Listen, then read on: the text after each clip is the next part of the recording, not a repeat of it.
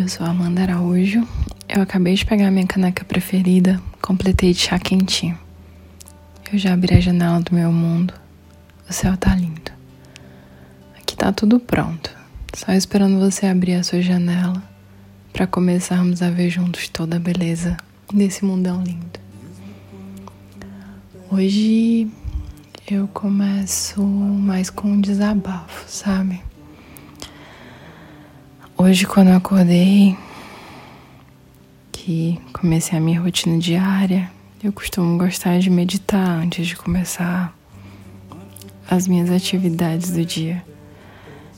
E aí, depois disso, estava chovendo, não consegui sair para correr, que é um hábito que eu tenho tentado manter nesse período de lockdown, porque é a única opção, de, é a única forma de sair de casa além de ir ao supermercado. E aí eu caí na bobagem de abrir o Instagram. é, eu sei que é uma coisa muito simples, que é uma coisa que a gente faz a todo instante. Mas aí eu bati de logo assim de frente com a notícia de que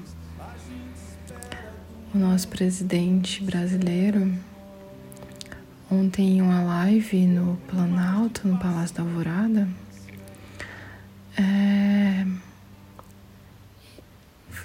que nunca, nunca teve errado, que sempre preveu tudo corretamente em,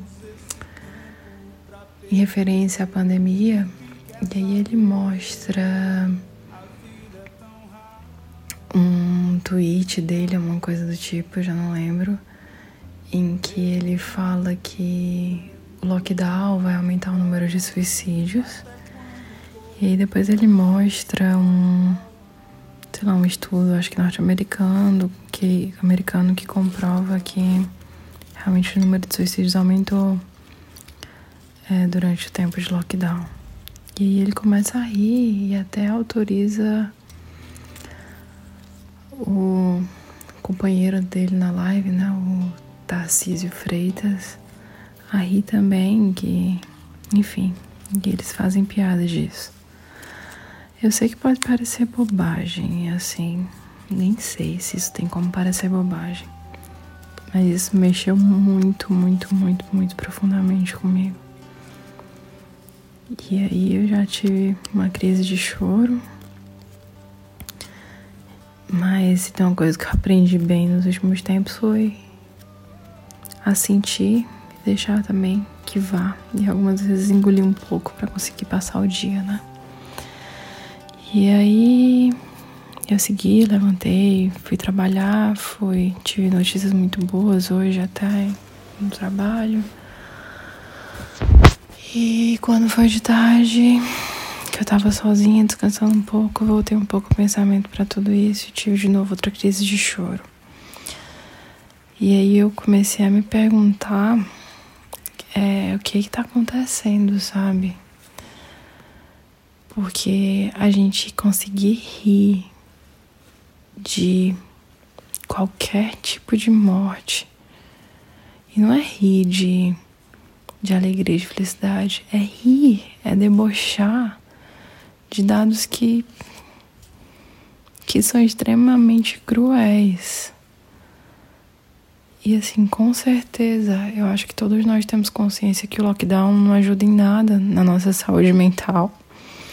Que está sendo um período que todo mundo tem que trabalhar muito, sei lá, o psicológico, para conseguir manter a sanidade, para conseguir manter a vida se movimentando, para conseguir manter a vida interessante, que tem sido um período muito, muito difícil. A gente está vivendo a nossa primeira pandemia, né, na nossa geração, a geração, acho que em todas, praticamente em todas as gerações vivas. E, e ao mesmo tempo a gente está, o mal do século é a ansiedade, a depressão. Então a gente une duas coisas muito, muito, muito difíceis. E eu acho que mais do que sempre a gente tem que olhar com muito carinho, muito cuidado para tudo isso. Isso é até a depressão, ela é, é, ela até precisa ser conversada muito mais.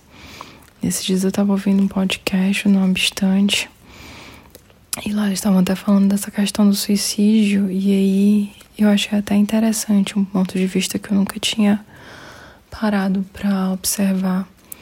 Mas eles até falam assim que é proibido divulgar, né, todas as formas de suicídio e tudo porque dizem que que aumenta, que meio que acho que a palavra não é induz, mas meio que apoia que, que outras pessoas façam mesmo, encoraja.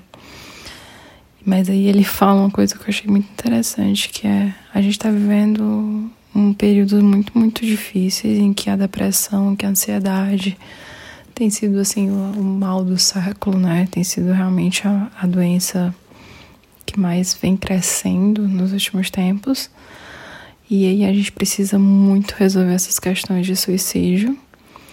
Mas aí tem uma hora que ele fala, acho que é até o Daniel, não me lembro bem, que ele fala assim que interessante, né? Porque a gente fala, a gente tem um grande problema, o suicídio, mas não vamos falar sobre isso. E é isso que a gente vê, o suicídio como um tabu gigantesco, como e ao mesmo tempo a gente não consegue conversar sobre o suicídio. A única coisa que a gente conversa é, é sei lá, no setembro amarelo, não cometa suicídio. Mas ninguém conversa sobre todos os passos, sobre tudo que está acontecendo no mundo e como se não bastasse, é, vem o nosso chefe de Estado rir dos números que vem aumentando. Eu acho, eu quero acreditar, mesmo sem conseguir, que ele não tem noção do que ele tá fazendo. Que eu duvido muito. Que eu duvido muito mesmo. Eu acho que é de uma maldade que não tem. que não tem tamanho. Porque quando ele fala sobre, não só sobre isso, mas quando ele fala que é mimimi, quando ele fala tudo isso no dia que em tempos que a gente já tem mais de 250 mil mortos no nosso país. E aí vocês conseguem imaginar quantas pessoas enlutadas nós temos hoje. Porque uma morte gera muitos lutos. Não são 250 mortes e 250 mil enlutados. Você pode colocar, multiplicar isso no mínimo por 10, muito no mínimo porque cada morte leva consigo alguém que representava um papel na vida de alguém, como um empregado, como um amigo, como um vizinho, como um colega, como um amor, como uma mãe, um pai, um irmão, um sobrinho, um tio. Todos esses papéis são só de uma morte. Vocês imaginam quantos papéis deixam de ser preenchidos hoje? Quantas pessoas perderam a pessoa que sustentava a casa? Quantas pessoas perderam a referência de amor? Quantas pessoas perderam o mundo que tinham e vão ter que se reinventar no mundo novo? E a gente vê nas mídias pessoas que deveriam estar nos ajudando a passar por tudo isso rindo rindo. Eu até peço desculpa assim para vocês, porque hoje eu realmente não tô conseguindo segurar completamente, porque eu não consigo entender o que passa na cabeça de uma pessoa que consegue rir de alguma morte. Eu sei que a morte é algo natural, eu sei que a morte é a única certeza que todos nós temos. Mas a dor que ela traz junto é muito grande. Para que as pessoas não tenham um pingo de, de compaixão, um pingo de, não sei, discernimento, de entendimento, de entendimento de que no mínimo que a gente precisa hoje é de apoio, é de amor, é de cuidado. E aí vem todas essas questões de lockdown, de fecha, de abre, de não abre. Eu entendo, eu entendo que não é fácil parar. Eu entendo que é muito mais fácil falar, ah, vamos fechar tudo se eu não tenho um comércio, por exemplo. Eu entendo tudo isso. Mas eu realmente não sei qual seria a saída hoje em dia para evitar que muitas pessoas morram. Porque por mais difícil que seja se alimentar agora, por não ter um salário, por não ter de onde tirar, é, eu acho que mais, mais difícil ainda hoje é pegar isso e não ter um UTI, é não ter um tratamento especializado, é não ter para onde ir e morrer jogado por aí, sufocado. Então, talvez realmente o melhor seja evitar que as pessoas peguem, que as pessoas se contaminem. Eu não sou especialista nisso, eu não vou conseguir realmente dizer o que é melhor ou não. Isso é só uma opinião particular. Porque eu tenho muito medo. Eu tenho muito medo que as pessoas sofram, que as pessoas passem fome, que as pessoas passem necessidade. Mas eu tenho mais medo ainda de perder.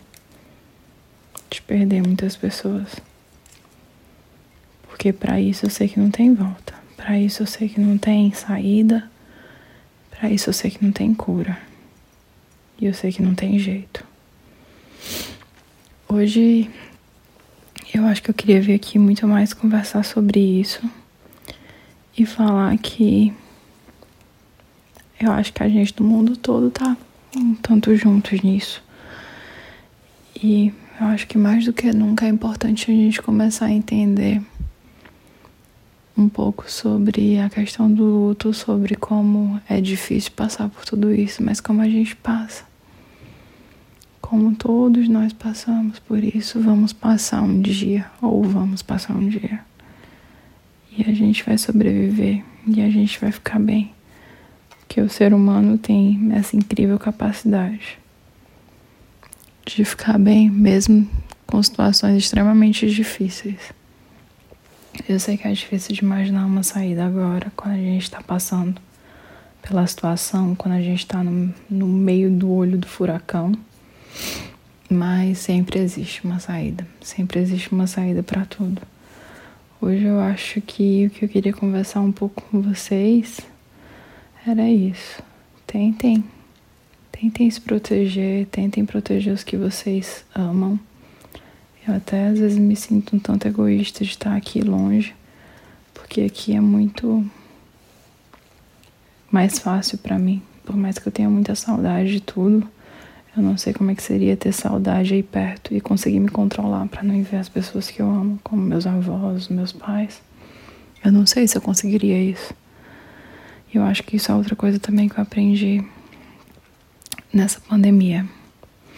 A gente tem muita mania de também de ficar sempre julgando os outros. A gente nunca sabe o porquê de ninguém fazer nada.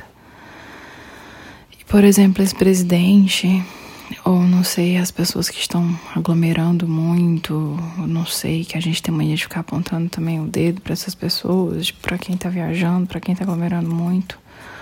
Eu acho que cada um sabe dentro de si o que tá fazendo. Eu acho que cada um sabe dentro de si a sua própria necessidade e cada um vai sofrer as consequências de todas as suas ações.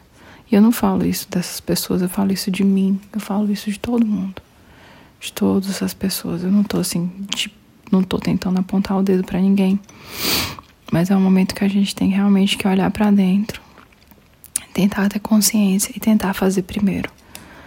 Porque às vezes a gente vê também todo mundo criticando o próximo, todo mundo criticando o próximo, mas sempre quando é a gente que precisa de uma saída, sempre que é a gente que precisa de uma viagem, sempre que é a gente que precisa almoçar com alguém, ver alguém, a gente tem uma desculpa mental. Fala, não, mas é só um amigo. Não, mas só são dois, mas só são três, mas só são quatro. Ah, a partir de cinco já tá ruim. Mas porque eu não chamei cinco. Se eu tivesse chamado cinco, eu justificaria. E nem seria tão ruim assim. Eu não sei se vocês estão conseguindo pegar meu pensamento, mas eu acho que é isso. Às vezes a gente. Às vezes a gente se protege muito e fala, ah, eu tô indo encontrar só uma amiga, ah, mas meu amigo encontrou 10, então ele tá errado, eu tô certo. Não, gente, não tem mais nem menos errado ou certo. Até tem, né? Até tem, mas as consequências podem ser as mesmas. É um jogo de loteria. Os que encontraram 10 podem nunca pegar o corona. O que encontrou um pode. Então, vamos todo mundo ficar, não sei, atento a tudo isso, vamos todo mundo tentar se cuidar e tentar preservar a saúde mental para que a gente não precisa fazer parte desses números que a gente está vendo por aí. Que eu acho que agora mais do que tudo é realmente acho que saúde é só o que a gente precisa agora. É ter saúde física e mental. Eu peço desculpas até por esse episódio ser um tanto triste, com um tom bem mais difícil. Mas hoje eu acho que eu precisava desabafar um pouco aqui. Precisava também retornar para esse projeto que eu já venho tentando e aqui tá um tanto na correria, porque esse projeto aquece meu coração, enche meu coração de amor, que eu também acabo ficando um tanto mais próxima de todos, de todos e todas vocês que estão aí mais longinho de mim. E olha, eu só espero que vocês fiquem bem, que vocês se cuidem e que ninguém que vocês amam precisem fazer parte desses números, dessas estatísticas. Se cuidem. Beijo no coração. E a gente se encontra no próximo episódio na semana que vem. Eu espero que eu consiga colocar um assunto um pouco mais feliz pra gente conseguir se distrair um pouco até se alienar um pouco, que eu acho que mais do que nunca a gente está precisando. Beijos, meus amores. E o mundo vai girando cada vez mais veloz. A gente espera do mundo e o mundo espera de nós. Pouco mais de paciência.